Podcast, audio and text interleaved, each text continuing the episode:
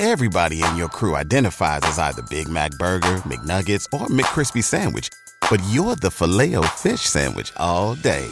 That crispy fish, that savory tartar sauce, that melty cheese, that pillowy bun. Yeah, you get it.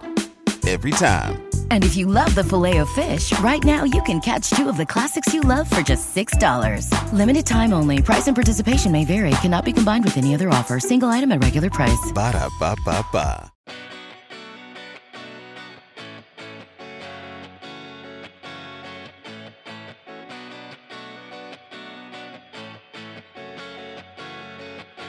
Hello, and welcome back to the Celtics Lab podcast brought to you by betonline.ag. I'm your host, Cameron Tabatabai, alongside Alex Goldberg and Dr. Justin Quinn. The February 10th NBA trade deadline is rapidly approaching, and in order to understand what the Celtics might do, we have to understand what they can do. And to break all of that down, we brought on former editor in chief of Celtics Hub, Ryan Bernardoni, aka Danger Cart. Ryan, how are you? I'm doing well. Um, probably about as well as the Celtics right now after two straight wins. It's big. Uh, you know, it's no, I, am doing very well. How's how are you and, and everybody else? If you are doing as well as the Celtics, I feel for you because I'm almost. They're not, they're not, doing well. Spoiler alert: they're not doing well. Uh, no, Justin it's two, and Alex, two straight. That's all that matters. Yeah, that's all we can hope for in this our second year of the pandemic. Justin and Alex, how are you?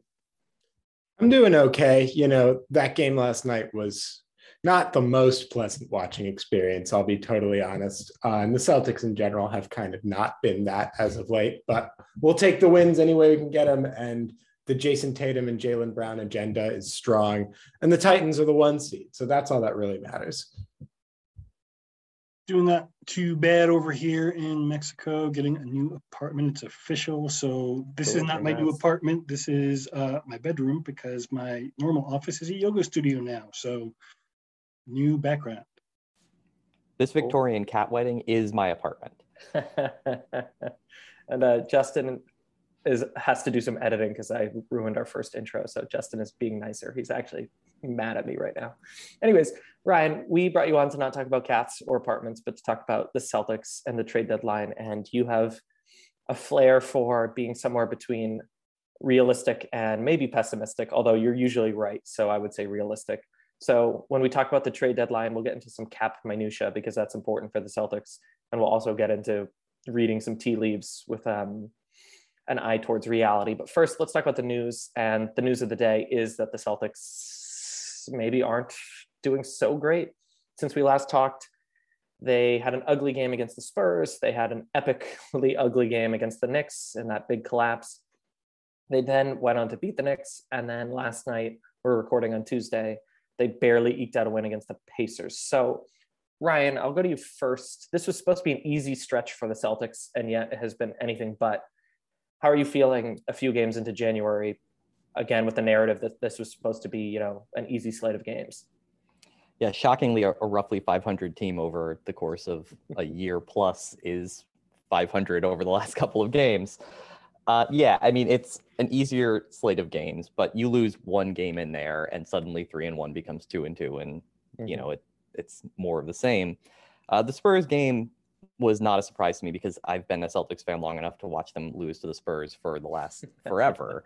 um, and so even though the Spurs aren't very good, it doesn't matter. You sat there watching that game going, oh, they're making every little 12 foot floater. The Celtics are just have no way of winning this game no matter what they do. Um, and so it was I was sort of resigned to that fate from from a long way. Uh, watching that that first Knick game was a brutal experience, maybe only surpassed by watching the victory against the Pacers, which was really I mean I know it's already been touched on like one of the worst games that you'll ever see. Um, in the sort of modern NBA, right? Like you have, I guess there were a lot of games like that when I was growing up and a, a basketball fan in the '90s, but you don't you don't see many games that are quite that ugly anymore. But two and two is two and two. And if you're going to do that, you all feel better if you win the second two instead of the first two, just because it makes you feel better. Um, so, you know, it, it's not a surprise. We kind of know what this team is. Um, and I think there were some positive changes that I'm sure we'll talk about that I don't know how much you can say they, you know, led to, to winning that Pacer game or not. It's one game. It, it doesn't how much of a, of a difference it makes it, it's hard to say but i think there were some changes that we saw that we've a lot of people myself included have been clamoring for that um, will hopefully lead to some better results as the schedule sort of continues on being a little bit easier for the next couple of weeks. Cool. And um, you're right. First of all, we're slated to talk about those things, but also that might be the most important takeaway from at least the Pacers game. But before that, Alex, I want to go to you. I know how much you love Jaylen Brown. We saw 50 burger from Jalen. I don't think we've talked about that. We saw triple double, triple double from Jalen. We definitely haven't talked about that. He was pretty damn good last night in that ugly Pacers game. As a Jaylen Brown fan, how you feeling? I mean, the Jaylen Brown agenda is going strong and has been for some time now. I've never really uh, been able to get off of that one. And you know, it's weird. I uh, I, am not the hugest Bill Simmons fan in the world for a variety of reasons, but uh, he came out the other day with the take of it would be a disastrous idea for the Celtics to panic trade either Jaylen Brown or Jayson Tatum uh, with the results of this, knowing how this season is going in spite of that. And um, I couldn't agree more. So, Bill, shout out to you, man. Uh, you got it right on this one. Um, I just think Jaylen Brown keeps proving every game how valuable he is, both as a, an NBA player generally and specifically to this team, who frankly would be so unwatchably bad without uh, their two superstars and Jayson Tatum and Jaylen Brown amidst a stretch of largely disappointing and frustrating play uh, for this whole season. The one kind of resounding bright spot has been that Jaylen and Jason are really good. It's just about getting other guys around them who can actually play basketball. Fair enough. Justin, anything we missed? Honestly, at this point, I am just trying real hard to stay focused on the games while, like a lot of people, I think I've kind of just checked out on any kind of assessment of what this team is until they start making some moves ahead of the deadline. So I guess that's where I'm at. Yeah, and it, it makes sense. I mean, it's good for clicks, it's good for downloads to talk about trades, but the actual basketball matters. And Ryan, you alluded to this, so let's let's start there. Udoka has kind of shuffled the deck a little bit. Uh, we have a few ideas in mind, but as a fan, as someone who keeps an ear to the ground, what are you noticing about the Udoka rotations that looks different and looks promising? Yeah, so I think the one that stands out for everybody and that has been talked about a, a lot across all of Celtics fandom is that closing five group. Mm-hmm. Um, and we saw last game that even with Smart injured in uh, in the middle of the game, it wasn't Dennis Schroeder who was on the floor at the end. It was Josh Richardson, who you figure that will be Smart when Smart's back. And then sure. um, the the maybe sort of bigger one is that it was also Grant Williams in there. So you had uh, Richardson, Tatum, Brown, and then Grant and, and Rob Williams together. And that just stands out as like the most obvious unit that you would want to close games with there with with Smartin instead of Richardson. There might be some nights where you want to have Richardson in there and, and Grant Williams out, but that sort of five of those six with those two guys being who you're choosing from just seems like the most natural combination there. You can get Horford in there as well in some instances, right? Like you can go out and coaches can coach and they can ride a hot hand and things like that. But in general, that's the the sort of structure of a lineup that makes the most sense and it is sort of frustrating that it's taken that long to get here. Um, I think it was reasonable at the very beginning of the season to see if if you know Schroeder or Horford was the right player there, um, mm-hmm. but it's just obviously that that they're not, uh, and I, I'm assuming that that's sort of where most other people are because it seems like that's very much um, the sort of general consensus across the, the fandom there. Um, before I do, I, there was one other thing I actually wanted to throw in there about Jalen, if you don't mind me going back one. No, of course, yeah. Um, I think Jalen's triple double is obviously notable in part because it had assists in it, right? Like that's the thing is that he doesn't yeah. get many assists. And I think it was interesting, maybe a little bit overlooked, that in that Pacers game, even in a game that was that slow and that low scoring and where they just couldn't get anybody going, he did have six assists in that game as well. Mm-hmm. And so that's another thing that I think comes out of some of those changes of like Schroeder coming out a little bit. And in that game, Smart was out. It's like you need these guys who can handle the ball more. Horford didn't play a ton. And like empowering him to do some more of those things. And like, I would love to see 20 assists in the next four games, right? Like, yeah. you may have a game there where he has got two, whatever, you know, that kind of thing. But like, seeing, and that's probably more than what you're really going to see, but right, like seeing that continued growth in, in his game as well. That also comes out of some of these lineup changes because you know Grant Williams isn't going to handle the ball that much and Robert Williams isn't going to handle the ball that much. And so shifting around some of those lineup, um, you know, configurations where you do empower not just Tatum to handle the ball, but also Jalen and, and empower him to make mistakes along the way. Hopefully not at the end of the fourth quarter, but in the second quarter. uh, is I think another thing that maybe is a bit of an indicator that you can can look out of those two games. Now he may have five assists over the next five games total, and then you're like, okay, well it was nothing, it was just a little fluke. But when you're looking for like any little indicator coming out of these games, that's another thing that I think stood out a little bit. Yeah, and uh, I felt the same way. I, I forget who. I think Ryan, you said this on Twitter during the Pacers game that they're moving the ball really well. The Celtics were, and uh, maybe it wasn't you. I don't know, but it, it did look like they were intentionally trying to actually create offense in a way that they don't always do, and it just the shots weren't falling. And kind of to your point, I'd rather see the effort and see the intention than necessarily see the final result. Now, in the fourth quarter, that completely fell apart at times, and the Celtics got somewhere between lucky and unlucky to, I guess, finish that game strong. I mean, I, I, I don't know who looked worse, the Pacers or the Celtics, but that was just one hell of a ride. So, yeah, I, I do think the Jalen stuff is interesting, but it might be a symptom of hopefully a larger trend that the Celtics are just sharing the ball more.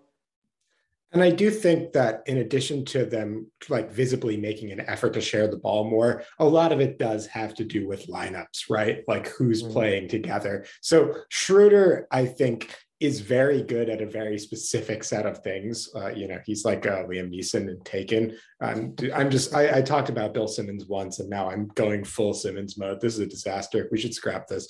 Um, no, uh, but uh, you know, he's got a specific set of skills, and those skills are charging headlong at the basket, getting contact, throwing up floaters that are difficult to block. Uh, that's like his main thing. That's what Dennis Schroeder does.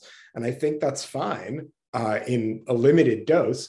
But at the end of the day, in a closing lineup, you just can't have a guy who is stopping the ball that much and taking that much time to get into his offense and ultimately creating primarily for himself. So thinking back to the kind of collapse against the Knicks, you know, a signature play that kind of stood out to me is the last play that the Celtics ran, where they were pretty clearly trying to design an action uh, with uh, the plan, I, I, I, think, based on the look of it, was that Schroeder was supposed to basically drive and then kick the ball out to Smart, kick, who would then kick the ball over to Tatum for a three. I think that was the plan there. And instead, Schroeder just went completely solo, drove straight into the paint where there were three dudes on him and turned the ball over.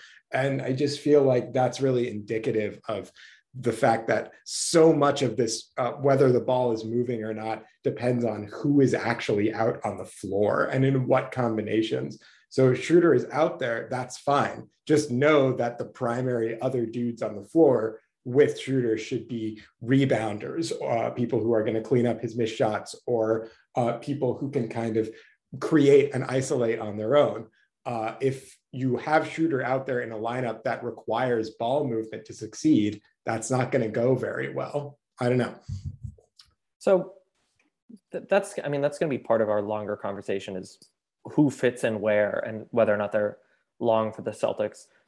But I think the prevailing story of the past few days, frustratingly and relievingly all at once, is that the Jays aren't going to be split up. First and foremost, Shams Charania of The Athletic has reported as such the Celtics have no indication that they want to split the two up. But secondly, Jaylen and Jason have come out and said in post game press conferences, we've talked, we want to play together, we want to figure this out. And I have a question about whether or not they ought to kind of burden, carry that burden of, of narrating that. But Ryan, just in general, are you do you believe that the Jays aren't being split up anytime soon? No, I can't imagine that that they will be. Uh, okay, I say that I can't imagine. I can imagine, right? We can get into this conversation about should you trade, should you do this, and and the part of that that too often gets skipped is for what, right? right. Like, are there trades that I can imagine where I would say yes to moving Jaylen Brown on the basketball court? Certainly. Um, as a fan, I just like him. like I like him as a person and I enjoy rooting for him. And so separating that, the same thing happens with Marcus Smart, right? Like I can certainly envision trades that I would make for Marcus Smart, but I don't want to trade Marcus Smart because I'm a fan of the Celtics and I like right. him personally. So I can imagine trades that you could say, would you make this trade? And I would say yes, but I can't envision a realistic scenario where they break them up. And I think this conversation has to be framed in a in a big picture thing, right? You go through a lot of the stuff, like you said at the top, we're getting towards a trade deadline where you have a lot of conversations about sort of big picture versus little picture and what your your goals are. And when you're talking about two players of this magnitude at this age, you have to be talking about big picture. And one of the things that I've been really interested in over the last couple of years is sort of a shift in the league where for most of the history of the league, you see these teams that draft a player at the top of the draft. That player stays with the team for quite a long time and they win titles with that player if they draft a great player. And in the last 20 something years, you really haven't seen players drafted in the top five go on to be the best player on a title team that drafted them, except mm-hmm. for LeBron leaving Cleveland and coming back. It's right. basically like Tim Duncan and Dwyane Wade once. Mm-hmm. And and there's reasons that that makes sense, right? Like you're drafting players much younger than they did in the 70s or the 80s, certainly back into, you know, the early days of the NBA when you're drafting like seniors coming out of college. And there's more ability to move players and like you have to have a certain amount of patience or you're going to draft these really good players at the top and then see them win their titles with other teams. And so you just have to be patient and understanding that like yes these players want to be winning right now and yes you've made it a certain level up the mountain and you feel like any backsliding is a disaster and you have to talk about whether or not you're going to break these players up but like really what you need to do is have them here when they're 27 and 29 right. years old in their primes and not have those primes come on other teams where they then reap the benefits of all of the investment and development that this franchise will have put into them and so you just can't be impatient at a bad time so yes, I can imagine trades for Jalen Brown, but no, I think it would be a terrible idea to to do anything rash at this point with them, and and I just can't imagine that that's where Brad Stevens' head is right now. Yeah, it, uh, I think the longitudinal history of the league is a really important one, and it's not a fun one as a fan. I mean, I don't know if I'm going to go because of COVID, but I have tickets to go see a Hornets game in January, and so I don't want to be thinking about like what's the five year plan with Jayson Tatum that night. I want to be thinking about that game. But I think you're you're completely correct in saying a, what is the likelihood that a high level player wins a title with the team that drafted them? But then b, if you look at the past 20 years, right, it, you have to be Giannis or LeBron or uh, Curry or Kobe or Duncan to win a title. And maybe you get lucky. Maybe you're the 04 Pistons or the 06 Heat with a young D Wade and an older Shaq. But by and large, you need a generational talent or a collection of established vets in their prime or post prime where they're smart enough to actually know how to win. And with respect to Jason and Jalen, a 25 and a 23 year old, there's no historical precedent for them winning a title together in the modern era. It would be super cool. I'd like it a lot, but it just isn't really a thing to expect in the NBA. Does that mean that you should not contend or try to win games this season? Absolutely not. But I think hopefully Brad Stevens is cued into this. And I, I, Ryan, to your point, I hope he is patient and ownership is patient in the right ways to understand that, hey, they only have so many years in their contracts. They need to be happy. They need to see growth and vision, and they need to feel ha- like they're excited to be here. And without naming names, it's not helpful for television personalities or uh, web personalities to lampoon these guys for having an off night when we know they're still growing. And as we'll discuss, the, the team around them is wildly imperfect. So I, I'm going to segue because this is my question. I think it's part of my French. I think it's bullshit that Udoka and Stevens haven't gone on the radio, haven't said something to the effect of stop talking about the Jays, they're not going anywhere. Because a, two kids, 25 and 23, they shouldn't be in charge of saying, we have decided for ourselves that we're good enough for this. I'm not saying they need to be protected, but it's not their responsibility to tell the media, even if they're asked, what the plans for the future are. The coach and really the front office should step in and say, stop asking about it. It's a non issue. And if it's not a non issue, I don't know, leak it. Let it become a story. Let the athletic have a day of content with it because Jalen and Jason having a heart to heart about whether or not this works. Ryan, to your point and what I'm outlining, that's beside the point because it's a five year project. It's not a thing we're going to decide in March and April. So they shouldn't be the ones who have to talk about it. I want to give some credit to the front office here because Brad Stevens actually has done that. So he's gone on Toucher and Rich a couple of times this year. Uh, the Celtics GM has a kind of, I don't know how recurring it is, but a semi frequent check in with Toucher and Rich on the radio. And um, he, he has stated pretty adamantly whenever it's been brought up whether these guys should be broken up that he has no intention of doing so for the time being. Cool. Now, I was he, wrong. Cool. well, I, I do agree that I think there is something to be said for him being maybe a little bit more vocal about it. Uh, and, you know, I think Brad Stevens is in most situations a pretty low key guy who tends to not get involved in media things as much as possible uh, in the way that, you know, some other GMs, Daryl Morey might not be. Um, but, you know, I think to his credit, Brad has largely answered that question with "We don't plan on it."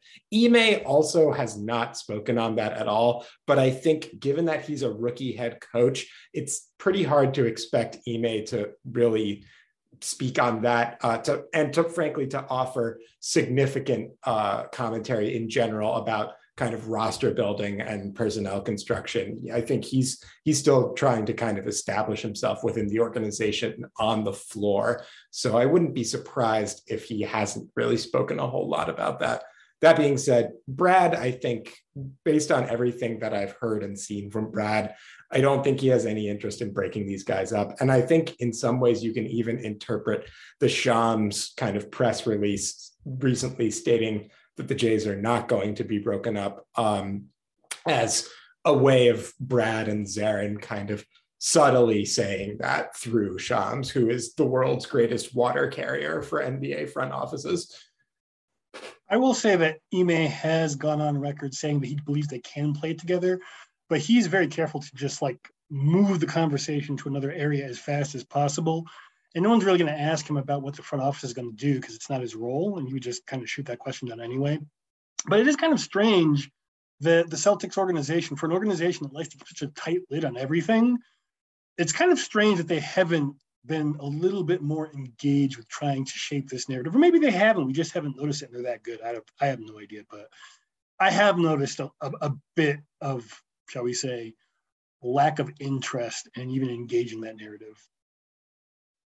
So I think everyone's in agreement that it's a ridiculous thing to consider at this moment in time, anyways. But we have to do our due diligence. And speaking of which, here's a few other things that uh, came up in the news this past week. So we'll I want to get to Jabari in a second because that actually triggers a lot of things. Uh, Nesmith and Bruno went to Mon- uh, Maine for a little bit, and uh, Aaron looked pretty good, quite frankly. Maybe he should spend a little bit more time there if he's not going to get burned with the the big boy Celtics.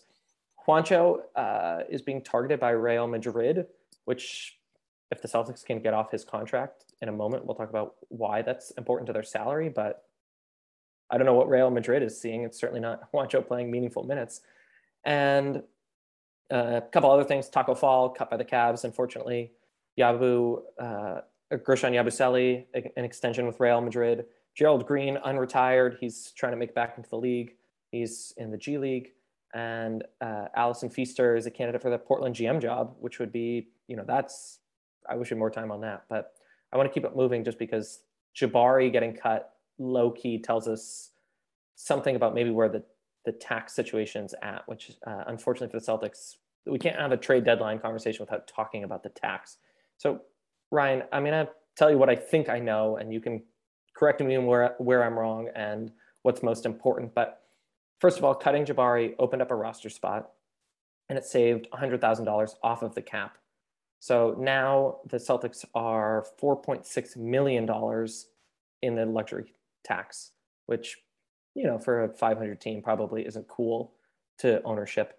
Jaylen Brown would drop that uh, $1.4 million if he does not make the All Star team, although I want to see him make the All Star team selfishly. Uh, if he plays fewer than 66 games, that goes down a little bit more. Uh, if Rob plays fewer than 70 games, which looks like that might happen, it'll drop it uh, about half a million. If Jaylen Brown misses, so Jalen can miss three games, Rob can miss four. The lowest figure that the team could get to is $2.72 million in the tax. So, first of all, Ryan, I didn't explain that super well, but am I wrong about anything? And second of all, what do you think the team's appetite to spend even that small tax bill is this moment? So the the actual answer to that is that I am unsure about their exact cool, position too. related to the tax, and I believe that just about everybody, even people who spend a, a great deal of time looking into these things, should have a certain amount of uncertainty around uh, their exact position with the luxury tax, and that's completely normal. That's every year we are uncertain about these things. Now, there are people who are pretty certain, like Bobby Marks, who seems to have um, more of a line, as you would expect, into like the exact record keeping of what's going on in the league. And I believe his number right now is 5.5 million above the tax for where they are, and that that could drop to uh, I think he was at three something, 3.8 or something like that. If um, if Jalen did not hit any of his any of his incentives. Okay. I don't think Rob has an actual incentive in his contract for now. Well, he doesn't right now because he's still on rookie scale. So, um, next year. Yeah. So cool. he doesn't have any incentives right now. Um, there's a weight one for Smart, which I think he'll pass just by the way he looks this year, a body mass index. I don't know what. And Juancho has one that I'm completely uncertain of what it is, but I believe it's a likely incentive that he's made despite not really playing much. So I don't know what it is, but I believe that it's expected that he'll make it. Before um, we recorded, Ryan was like, "Yeah, I'm not as plugged in as maybe I have been in past seasons." And you know about Juancho Hernangomez, but I don't know what it is. Like I just know that it's in the sort of public sphere of this. Now, part of the problem here with the the specifics around Jalen is that when he first signed his extension, there was reporting from Chris Haynes, I think, that had what you know some information about his incentives and then i think jay king put some things out as incentives and as far as i can tell both of them were wrong but they have been very persistent in the reporting that's out there on things like real gm and, and stuff like that that the actual structure of those incentives are wrong but all-star we know because he made all-star last year and got paid and then we know the 65 games because last year he played the final game before he shut down for the season that put him over his incentive which i think mm-hmm. was a you know a decision that they sort of came together and said, I'm going to play to this point, get the money, and then I'm done, um, which I really don't have a problem with. But they're in that range of like three and a half to five and a half. My accounting says 5.7. Uh, Keith Smith's accounting also says 5.7 right now is what they're over, but it's like I said, it's a little bit sketchy in there. Um, and yes, they do have an open roster spot. And so you have things like if they were to trade Dennis Schroeder into nothing, into somebody's TPE, they would have to refill that spot. And so you have to think sort of in the bigger picture, like what would it cost you to bring in a minimum salary player, things like that. But they're in that sort of range um, in terms of the tax. And yeah, it's unfortunate that we seem to be talking about this every single year around this time. Um, I think they would like to get under the tax. I, from what I've been told, they have not been given a directive that they have to get under the tax, even at their their current level of performance, but that their budget mm-hmm. is roughly the hard cap, which isn't that much more than where they are now maybe extending to about 10 million over if the team was playing much better than it is now. So I think there's a, a realistic thing that like if they can get under, they would like to, but it's not necessarily an ownership directive that they have to, and that if they end up five million over, then that's sort of reasonable and part of their plan. Yeah, and uh, I think you're right that it, it's a bummer. It's not a sexy topic, and it's not. I mean, if people are still listening, they must be diehard capologists. But we have to talk about these things because they they kind of set the precedent for what is possible. And if we're right that the Celtics are in a five year window to compete, well, then the repeater tax is something to really keep an eye on. If if ownership is anticipating paying the tax in 2024, 25, and 26, taking a year off from that might be really valuable down the line. But let's put a pin on that because that's really what we'll get into in the Celtics lab. Uh, before we wrap up the news, I just want to point out that yes, the Celtics have a pretty easy January. They'll get another crack at the Pacers Wednesday night, perhaps before you listen to this, perhaps not. I'm not sure. That's up to Justin. Justin, do your thing. But then they do have a game uh, at Philadelphia, which will be on the difficult side. Uh, and then at home against the Bulls, which I think we're all shocked by how good the Bulls are. And unfortunately for the Celtics, they'll be going up against the Patriots. But if you're a Patriots fan and you like to place online sports bets, Bet Online AG is the place for you.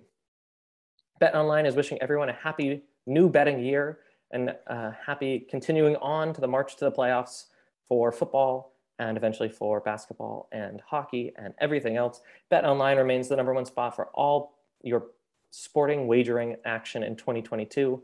Bet Online is the fastest and easiest way to wager on all your favorite sports. Alex, I looked at betonline.ag, and right now the Patriots are a plus four against the Bills. What do you think about that?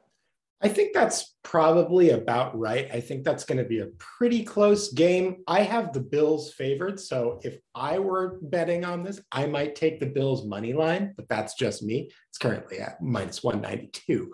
Um, another bet that I'm looking at is so I know that it's impossible to suss out what's going on with these teams, and this is a basketball podcast, but uh, football football fan listeners, the Cardinals and the Rams are playing as well on Monday night. And the Cardinals are plus four. I have to say, given that Matthew Stafford has repeatedly betrayed me in fantasy football, coming from me, I think that Cardinals plus four line is a pretty good one. So I might look into that as well. But if you want to do that, you can head over to, again, betonline.ag for all of your betting needs. You've got odds there. Uh, you can lay a little money down and win maybe on the Cardinals, or maybe if you're smarter than me, betting on the Rams, because I'll probably get this wrong. It's again betonline.ag. Head over there now to deposit and win. And I just add that if you use the promo code CLNS50 to get started, you get a 50% off welcome bonus, either mobile or desktop. So use the promo code CLNS50 go ahead and get a 50% welcome bonus while you either take the Cardinals or uh, the Rams, depending on if you think Alex is, you know, full of shit or not. Anyways, let's hop into the Celtics lab. Let's talk about basketball. That's why we're here. And Ryan, again, we have to talk about what the Celtics can do at the trade deadline, not necessarily what they might do. We'll get to that after. And so we do have to talk a little bit about logistics. So let me run through the things that they cannot do. And if you could, either you or Justin, maybe explain why that is the case. So here's one thing they can't do at the trade deadline or at this offseason. They can't sign free agents outright for more than the vet minimum or the biannual exception. Um, any extra reason why that might be the case, Ryan? I don't know if they can use the BAE. Uh, they can't. Better. They can't in, in terms of where they are now because it hard caps you and it would put them over the hard cap. They could make other moves and then use it. But I'm there's a really not it's not particularly complex, but it's complex to talk about in terms of the convertibility of the mid-level exception and how they signed Dennis Schroeder and the timing of what when the league categorized it. I don't actually know if they can use the BA. I, I believe they can because technically Schroeder has been signed as the MLE and they could that means they could use the BAE and invoke the hard cap if he has been already converted to the to the non-tax ML or to the um to the yeah to the non-tax MLE then um that would eliminate that option, but it's they're not going to anyway. Is the long and the short of it. Like mm-hmm. unless they drop down and have another roster spot and somebody gets in the buyout market and they really want to go after somebody in the, I, I would expect that yeah, at some point they'll probably sign somebody for some ten days and for a minimum, but you know the BAE they'll just hold on to for next year. Yeah, so if you have your eyes on a John Wall buyout or something like that, don't anticipate the Celtics being players in that just yet. Another thing they can't do, this is more for the offseason, re-sign or extend Schroeder for more than 120% of his current salary. Uh, Danger Cart, why is that? Uh, because they'll have traded him to no. um, yeah. uh, yeah, they signed him for a one-year contract. They only have what are called non-bird rights. So as long as they are over the cap, they could not sign him for more than 120% of his current salary, unless they were to use either you know fall way under the and then use cap space or you know potentially they could use the the mid-level exception to to re-sign it for more than that but i'm hoping that this is a conversation that is irrelevant a month from now and if you're a listener and you're confused just do what i do and just dm justin and ryan directly asking questions and they'll answer you immediately. They love doing it that it doesn't bother them at all for you to do that. So if you're ever you're confused just use them like a personal concierge for solving these problems. That's what i do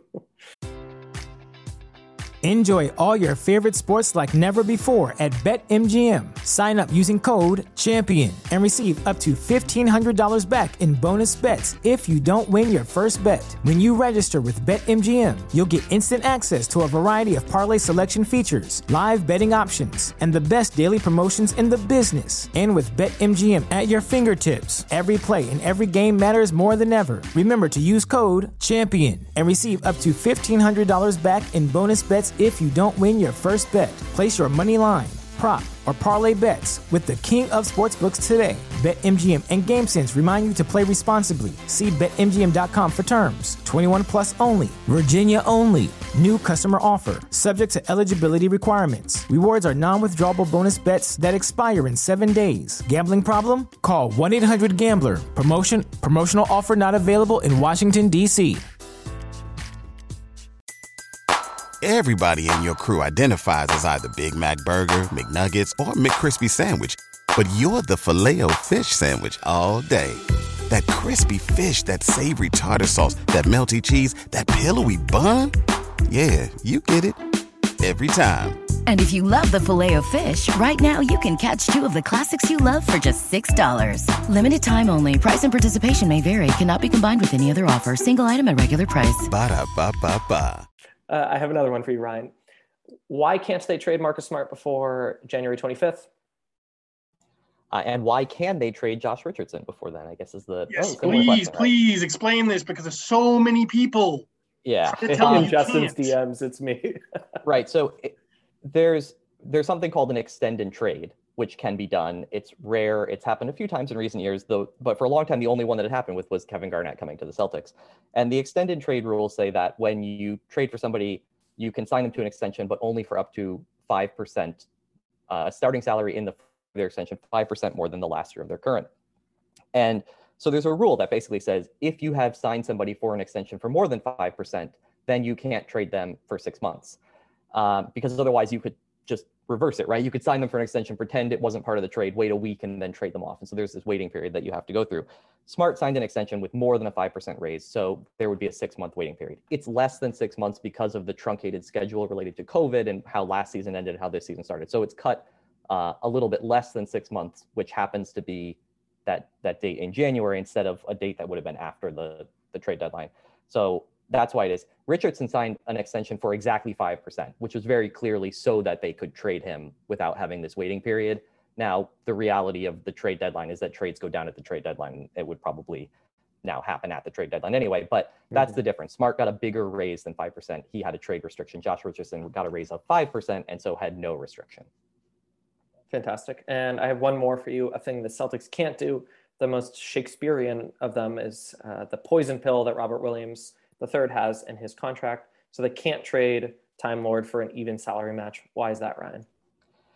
Yeah. Um, so the poison pill is something that happens um, when, again, you sign an extension off your rookie scale contract. And, and basically, what it says is that um, he counts for his actual current salary of 3.7, a little under 3.7 million for the Celtics in outgoing salary, but he counts in incoming salary for the team receiving him uh, as the average of the remainder of his contract, which would be 10.3 million. So you take the four years of his extension, the last year of his rookie extension, add it all up, divide by five. That's what he counts incoming. So then the team receiving him would have to send back a salary that matches that, which would then likely not match the salary space that the Celtics have. Now, all of this becomes largely moot because they have trade exceptions that could make this all work just fine. Uh, hopefully, they aren't trading Robert Williams because he's very good and young, and they should be ha- including him as you know part of their their building project unless they're making a, a pretty big move forward. But um, yeah, that's what the poison pill contract does. Is it basically fudges the dollars to make it harder to trade. His contract extension is not enormous. It really becomes a problem if like you know the 20th pick in the draft signs a max extension and then like the math becomes almost impossible to work through but Hmm. in this situation it wouldn't actually be that big of a hindrance if they had some reason they were trying to trade him All right, fantastic. So obviously they have to like match salaries and the usual minutia, but there's a few things again that if you're on instead of doing your work at your place of work or at school, you're on the trade machine. There are a few things that maybe are a little too complicated for the trade machine to understand. So hopefully Ryan and Justin helped you with that. Alex and I were patiently listening. It was way over our heads. We teach history, we don't teach math. Anyways, let's talk about what the Celtics can do, uh, either before or at the deadline, which is February 10th, so less than a month. It seems like we're in agreement. A blockbuster deal with Jaylen Brown is off the table. I don't think any one of us would push back on that. However, they could make major upgrades. So, Ryan, I'll go to you first. Say they wanted to not do a blockbuster deal, but a pretty big deal. I don't know, Caris LeVert or Harrison Barnes or something like that. What do you think is an attractive package the Celtics can put together and the likelihood that they would deal said package? Um, it's hard to figure that out at the moment. Um, it's hard to figure out valuations of a lot of players around the league because, as you know, the sort of thing that you talk about at this point is it only takes one team to fall in love with a player, and right. so my expectations for the value of a player might align with 20 other teams and be wildly different from the other 10 teams, right? Any one of us could say the same. One of us could love Josh Richardson and the other one think that he's garbage. And there could be a team out there that agrees with either one of us. And, and that becomes sort of the structure of a of how you find trade balance, right? The the team thinks lesser or more of a player than some other team does. And so you get a trade. Um, Richardson, I think, is the sort of natural place to start with that type of trade because he has the right size salary and because he's playing pretty well because he's playing pretty well, he kind of fits with what the Celtics need right now as well. And so that's the mm-hmm. the hard part of all of this. Is this team good enough to be putting in draft picks when they don't have an excess of draft? They have all their own draft picks right now, but they don't have like other draft picks to burn at this point. And so you know, what kind of trade are you really structuring that gets the team better, but it's not a giant trade where you're trading Jaylen, but you think it's worth giving up multiple picks and like hindering yourself into the future if something else bigger comes along. And I just don't think it's out there. I don't think that this mm-hmm. team at 500, with where they are in terms of what we we're talking about with Jaylen and Jayson's actual timelines in terms of like contention, should really be doing that. Um, and so there are moves that they should absolutely be looking at. But you know, you're talking about like, is does it help the team? You know, what's your personal opinion on Josh Richardson for Kyle Anderson? Right? Like that's not a big splashy move that everybody's going to want to talk about and fall in love with. But like that's a conversation that reasonable people could have and the two teams could reasonably have and decide that that works. If you're talking about bigger things, like really big, you know, sort of borderline all-star or, or above level players, I just don't think it's out there unless obviously unless you're talking about Jaylen, and then that's the conversation we don't particularly want to have right now because it just sort of spirals wildly out of control mm-hmm. into you know crazy town.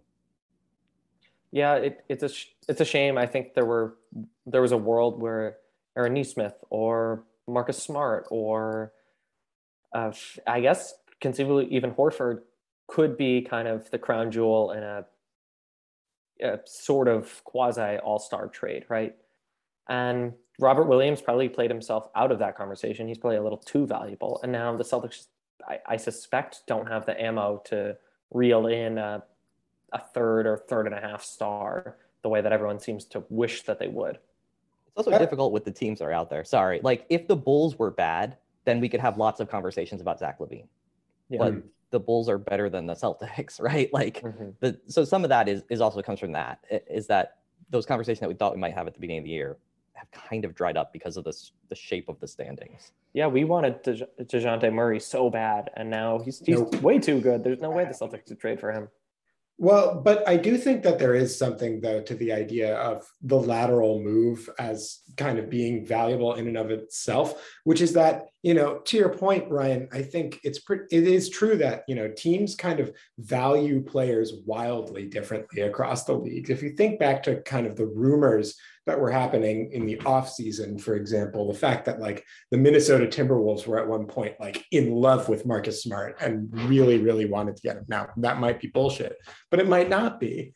And I think that just it, it's stuff like that that kind of goes to show that that that conversation of who values who really matters. So when you're talking about those kind of lateral moves, it might be the case that trading a Dennis Schroeder or trading a Josh Richardson for a player that is, you know, of relative equal value, but the right team is in love with could be the route to getting that package, the kind of the non-Jaylen, non-Jayson, non-Rob package that can net a kind of bigger fish. It might just be sh- kind of shuffling the decks, getting different role players and different vets who uh, fit, you know, another team's vision. And it might also be a result of decks being shuffled for the Celtics, other teams changing up their rosters as well. So I think the Celtics should definitely be looking to make moves, but fans shouldn't panic if the big splashy move is not coming at the deadline. I don't think it is coming. I think that, you know, we could have read the tea leaves, and some of us have read the tea leaves, I think, really from the beginning. There was a very good chance that most of what the season was going to be about was unscrewing up the mess Danny Ainge left the team in. So, no offense, Danny, it was a pretty bad situation. And at this point, I'm looking at one of Juancho and his unguaranteed next season salary, uh, or Dennis Schroeder as being almost certainly traded into space just to make that that dip under the tax. Mm-hmm if we can get like a second rounder, uh, there was a there was a fake trade by Dan Favale, uh, or I'm not sure how to say your name. Please don't kill me. Uh, a Bleacher Report talking about getting Joe Ingles to the Celtics, which I did not think particularly realistic for both parties, but I did see him leave a door open to trading Dennis uh, into the trade exception, uh, the, one of the trade exceptions that the Jazz have right now. And if they were willing to give up like a even a mediocre second for that, I think that's the kind of return that we're going to be seeing. Nobody's giving up a first round pick for Dennis Schroeder right now, at least not Dennis Schroeder I've been seeing. No, God, no. So let me do this. Let's go around the horn. The rotation, we've said it enough on this podcast. It's it's a little too bloated. Too many guys need touches to get into rhythm, right?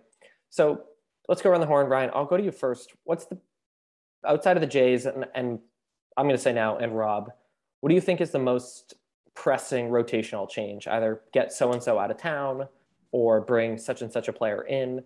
And hopefully it kind of works in terms of uh, good tax outcomes but if you daydream a little bit here that's okay. So around the edges what's the most important thing that the celtics need to be considering for the trade deadline? And ryan i'll go to you first. Yeah i mean moving schroeder is the obvious one again right? Uh, it's just it makes it makes too much sense to to keep you know to move him. It's um, it was reasonable to sign him. The money was just like it's at this rate you have to take the chance on it, and it just it hasn't worked um, for a variety of reasons. And it, I feel a little bit bad about like it almost would have worked really well if he had got if when everybody got COVID at the same time, and like if he had simply had his COVID period when the right other players had COVID he would have mm-hmm. actually been a really helpful player for the team. Like in the games when Pritchard was getting burned for 40 minutes, like if if he had been available in those games, you would have maybe would have won a couple extra games with him, and it would have worked out quite well. And then you would have traded him, but it just hasn't. And the fit, you know, we can you can go around and around on it, but like that's the that's the thing. The one that I've been hammering on for a couple of years now is that the player that they need is a big wing who is a big three and D wing. And like, yeah, the whole league needs big three and D wings, but it doesn't mean that you don't have to go get them. Like, it's not a coincidence that Jae Crowder always plays on good teams. It's because that type of player is, is really good. And so it's the same names that I've been bringing up for however long, right? It's the Larry Nances and and Kyle Andersons and, and that type of player. Now, Grant Williams' play has somewhat mitigated that need, but you do need more than one of those guys. And Grant has his own limitations uh, in his game um, and you can't really ever have too many of those guys. So that's still the, the guy that you, I think, want. Um, I think a lot of fans will say, well, well, what they really need is a pass first point guard who can do this and that. Like, I don't completely agree with that. I, I don't think that there's a point guard good enough out there who is going to be able to like take the ball off out of Jayson's hands and, at the end of close games. And like, it's not really going to make that much of a difference. Um, I think they would be, you know, it'd be better just to give that empower smart more with that but i mean others can certainly disagree with me on that. I'm i'm, I'm not saying that i'm some genius on this and and then would be like crying if they went out and traded for for that type of point guard but i still think like dennis out big wing in is in general what you're hoping for and is probably more than you can fairly expect and that it will be more about removing guys than adding guys. Yeah to your point i i think i'm right about this that richardson and grant williams are the leading three point shooters on the team right now and so they're they're the de facto three and D wing ish players, although neither one of them is like a perfect wing. And I think that that I guess could work, but really probably you need an upgrade there. I'm inclined to agree, pretty hardcore. Uh, I, I also am open to the suggestion that the Celtics don't need a a table setting point guard right now, and that actually removing Schroeder forces the team to pass the ball a little bit. I'm bummed because the tax conversation and some of the caveats that we laid out before make it impossible to find a world where Goran Dragic uh, ends up playing for the Celtics. But um, Oh, I've got one.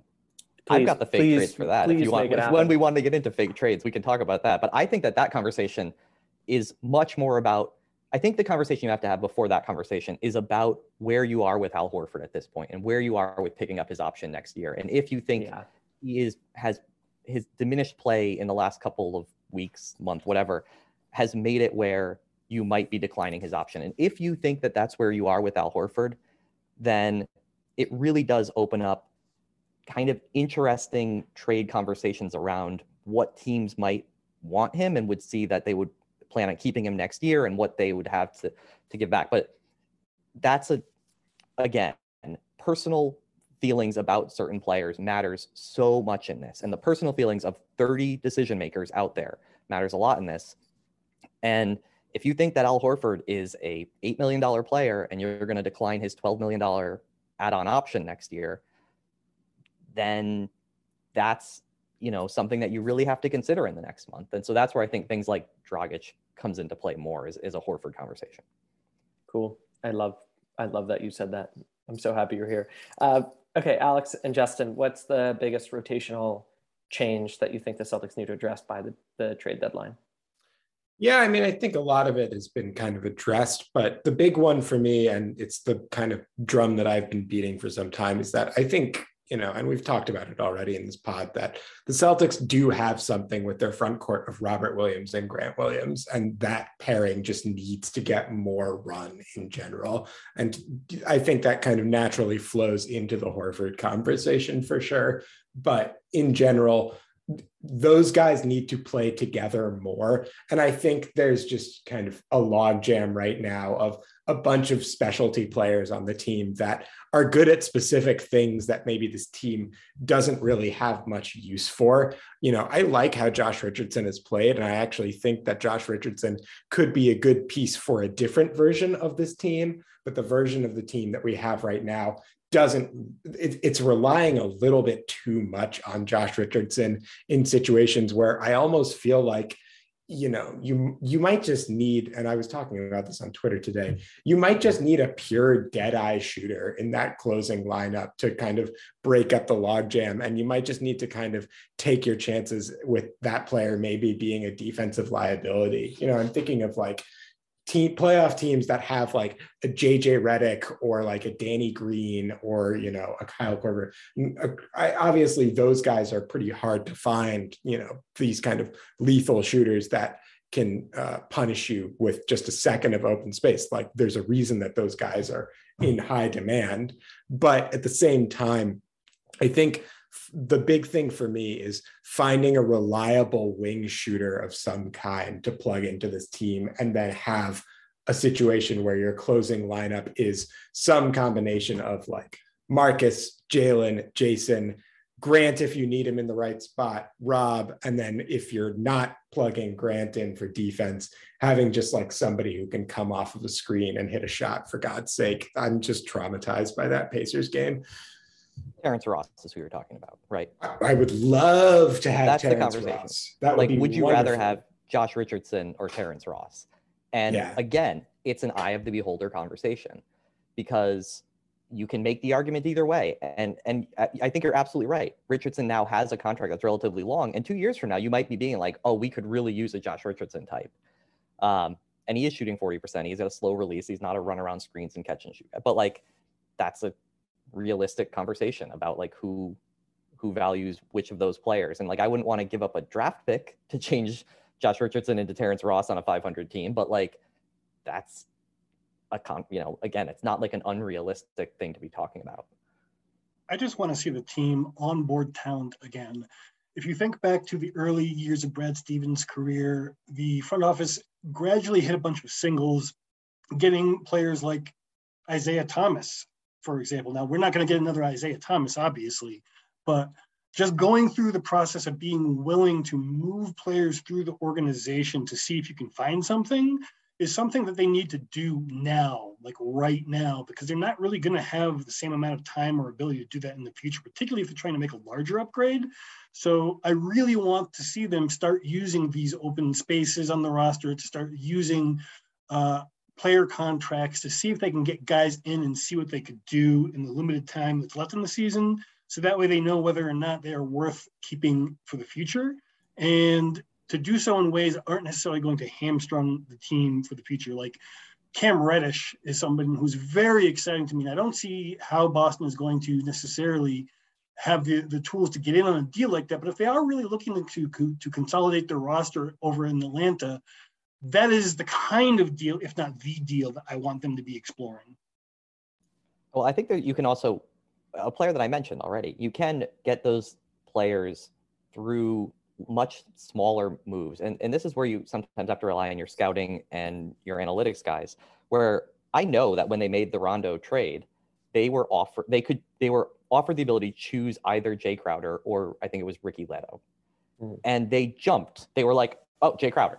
That's who we want because scouting and analytics and those sorts of things had said like we think that this is a real player and it turned out that he was a real player who's been very valuable and across his time and so one of the things that happens in there is that you have to then give those players opportunity, right? Opportunity, opportunity, and fit is something that I think has been a, a big topic over the last this season and last.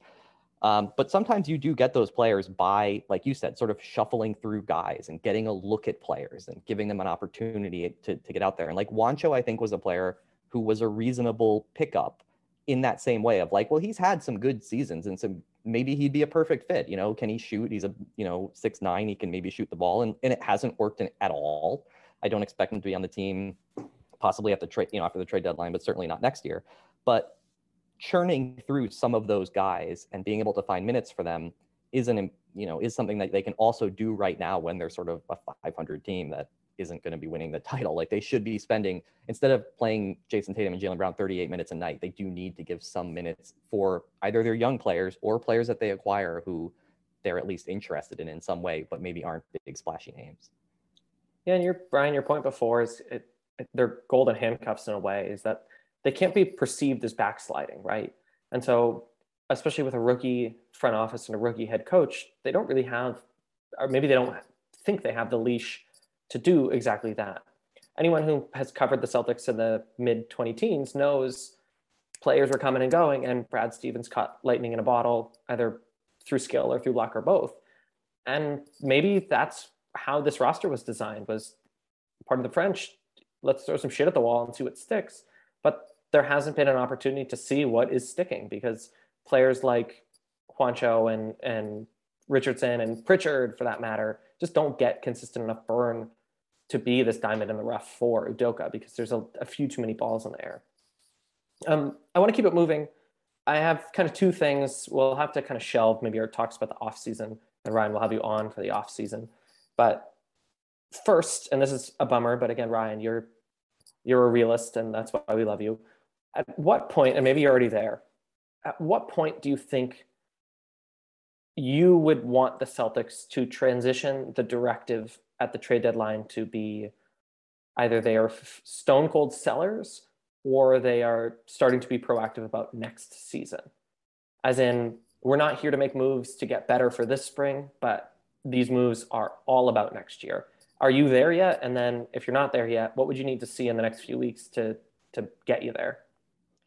I think that they could trade anybody below the probably Robert Williams, maybe Grant Williams line, and have it have zero difference in the fate of this season. So by mm-hmm. all means, trade away. Like you can trade Al Horford, you can trade certainly Schroeder, Richardson, E. Smith, Langford, Bridge. Like you can go down the line, and really, uh, short of those four or five guys, the guys who come in and replace them are not going to. Maybe you win one game less. Maybe you get lucky and you win two games more. Like it really I don't think it makes that much of a difference. And while it's nice that they have all their own draft picks, they don't have any anybody else's draft picks. And I don't, unfortunately, I don't think any of those players have the value of getting anybody else's first round draft pick. But they could really use another first round draft pick somewhere out in the future. And I just think that where they are now, like you're going to win or lose in the playoffs because Jaylen and Jayson play really well, and Rob is good and hopefully is healthy, and Grant makes some shots, and Marcus is Marcus. And anything below that, it doesn't really matter. Like it might, it would, those kind of guys matter in the Eastern Conference Finals, trying to make the finals, things like that. But like they're going to lose in the first or second round anyway. So, you know, start to start to look to next year and, and down the line. Alex, uh, a little more optimistic, or have you figured out how the NBA works? I mean, I think that I want to keep my optimism. I, I, I, am optimistic just in the sense that like we have Jalen Tate, Jayson Tatum and Jaylen Brown on the team, along with Rob Williams. And as long as you have those three guys, I think there's always the shell of something to build around. And, you know, maybe the shuffling of the decks works. And like you bring in a Kyle Anderson and he's the guy that unsticks the offense. And suddenly the Celtics are ripping off, you know, six, seven, eight wins in a row. That would be great. Um, but in general, you know, I think it's kind of getting to where what what we've talked about through this whole time, which is that you know, the the best path to the Celtics title run is and has been for some time. Jayson Tatum becomes a top five player, and Jaylen uh, Jaylen Brown becomes a top, you know, 2015 player. And until that happens, any moves that are made around the edges, around the margins, well, they might help. They might assemble a better team, you know, for making a playoff run. But ultimately, if we're talking title here, it either needs to be that, or it needs to be that they acquire a third star at some point, and they don't really have the ammo to do that. So why not just you know treat this as a development season where like markers of progress are Jayson and Jaylen continue to get better. Rob develops into a quality starting center, and you shuffle the decks until you get maybe some diamond in the rough guys. I think that's fine. I'm ready. Make it happen. I, I don't see any point in waiting even a day. I want to see them get this roster as slim down as they can in terms of people actually getting on the floor, and I want to see them getting the players that they want to to maybe see if there is something there, assuming they go that route, um, on the roster as fast as possible for as many games as possible. If someone will even give us a nice second rounder this season from a bad team, pretty much anybody that Ryan mentioned as movable, I want to see gone. I, I, I love all the people on this team. They're great people. I, I really enjoy following what they do on and off the court. But in terms of not smashing my face into my keyboard on a night to night basis, they've got to start moving. They've got to start doing things. Josh Richardson seems to love Boston. I wish he was more forthright about his vaccine status because I like rooting for him, but maybe also I don't. um, so I, am largely in agreement. I, will just round out with my own opinion in that. Uh, I liked the wounded Coyote Celtics. I mean, what a metaphor that was, right? So, Justin, to your point, streamline the rotation. I know that it's a COVID year and that's a little easier said than done, but let the Jays cook. Give them Rob, give them Smart, give them a few other guys to ride with, and then otherwise sell for parts or start showcasing guys. I mean, that's what I think January should be about is Nesmith looks great in Maine. Cool. Let him flounder against the Pacers or let him flounder against the Magic. I mean, if this dude is the real deal, he'll either rise to the occasion or at least rise to the point of bringing back a little bit of ammo. So I don't know. I'm, I think a few weeks ago, I was still optimistic that the Celtics could compete, but man, the Bucks look so good. There's just no way. I mean, forget the Nets, screw them the Bucks are so damn good, and it would be cool to go to a conference finals, however heady that might be. But they would just get their brains bashed in by Giannis and Co. So sell for parts, plan for the future. And to that end, I'm gonna just say that probably they shouldn't pay the tax this season to take a year off and not already be in the repeater tax when next year is still a blur. They um, shouldn't care about it. I'll throw it out there. They shouldn't care about it. Who wait, cares? why do you say that? They they went under last year. Repeater tax is not an imminent threat. They have a ton of money. Uh, who cares? Like no fan should ever have to care about it because I hate having to care about it and I have to talk about it all the time because I the reality of the team. If this is not a season to worry about cutting costs, if they can make a trade that has an over the tax that adds a future asset and they pass on it because of the tax, screw them. They absolutely should grab it with both hands And if they can spend nothing but cash for future assets, take it. Oh yeah, I'm totally in agreement there. I, I think that you know the the tax concerns. I have never been a guy who's cared that much about tax concerns because ultimately it's Wyc Grousbeck's money, not mine. Um, and so I, I'm totally in agreement. And I think that actually might be one of the fastest ways to get that kind of missing asset that we've been alluding to, potentially that asset which could be flipped for a first round pick, the high quality role player that, you know, a championship level or a playoff level team could use and would be willing to cough up a pick for. If you have to pay the tax to get that guy, I'm all for it. All right, spend, baby, spend. All right, I'm going to ask one last question. We'll do it in 30 seconds each or less, kind of rapid fire mini game. But before I do that, Ryan, thanks for coming on Danger Cart on Twitter. I mean, anyone who's listening to this podcast, I'm sure knows your voice, either digital or not. Um, so, Ryan, first and foremost, thank you very much for coming on before our last question.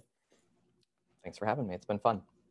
So, uh, let's disregard all of the realism, all of the pessimism. Uh, and give me 30 seconds or less your stump speech. This is the trade the Celtics should make. You don't have to have everything, uh, all the I's crossed and the T's dotted, but basically, what's your dream trade at the trade deadline? Either because fuck it, bring on the Bucks, or because you're ready for next season. So I'll go first just because I just sprung this random question on you and it's not fair to make you come up with something on the spot. And I will say that I'm still ready for De'Aaron Fox. He's not had the best season, but I still believe the speed. I would love to unlock the Udoka, the Spurs part of Udoka's brain with Fox at the helm, because if this is a young team that probably historically has no precedent in competing, let him run. So hell or high water, figure out how to get Fox on this team.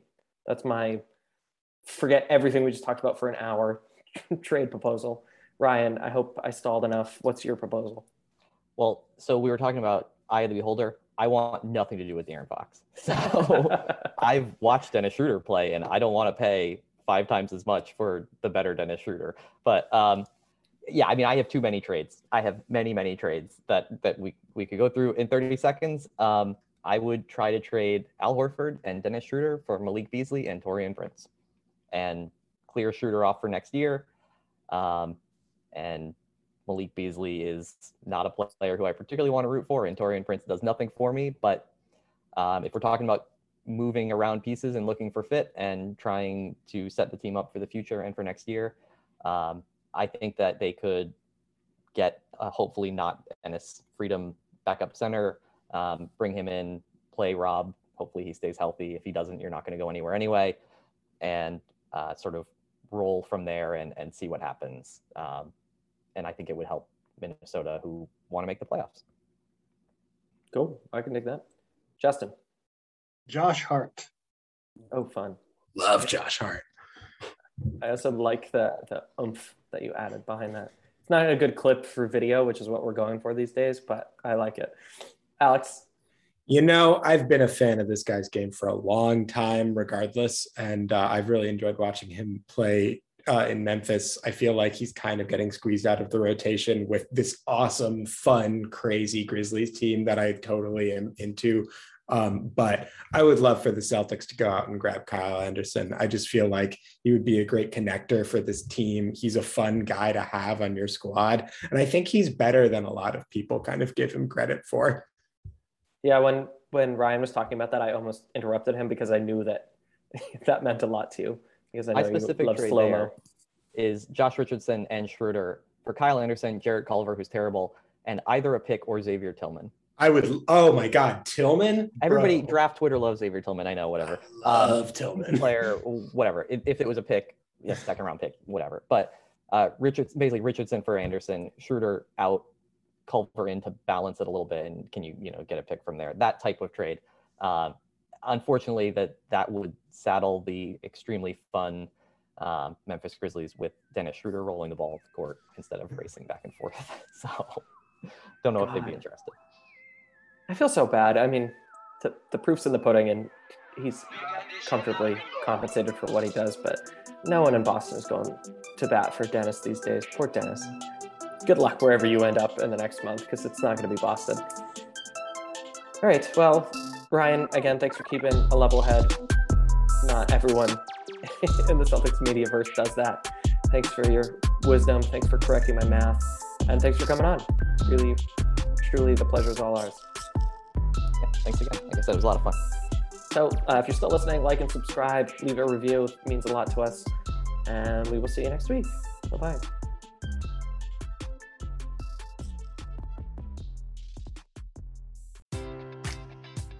Enjoy all your favorite sports like never before at BetMGM. Sign up using code CHAMPION and receive up to $1,500 back in bonus bets if you don't win your first bet. When you register with BetMGM, you'll get instant access to a variety of parlay selection features, live betting options, and the best daily promotions in the business. And with BetMGM at your fingertips, every play and every game matters more than ever. Remember to use code CHAMPION and receive up to $1,500 back in bonus bets if you don't win your first bet. Place your money line, prop, or parlay bets with the king of sportsbooks today. BetMGM and GameSense remind you to play responsibly. See BetMGM.com for terms. 21 plus only, Virginia only. New customer offer, subject to eligibility requirements. Rewards are non withdrawable bonus bets that expire in seven days. Gambling problem? Call 1 800 Gambler. Promotion, promotional offer not available in Washington, D.C. Everybody in your crew identifies as either Big Mac Burger, McNuggets, or McCrispy Sandwich. But you're the filet fish Sandwich all day. That crispy fish, that savory tartar sauce, that melty cheese, that pillowy bun. Yeah, you get it. Every time. And if you love the filet of fish, right now you can catch two of the classics you love for just $6. Limited time only. Price and participation may vary. Cannot be combined with any other offer. Single item at regular price. Ba da ba ba ba.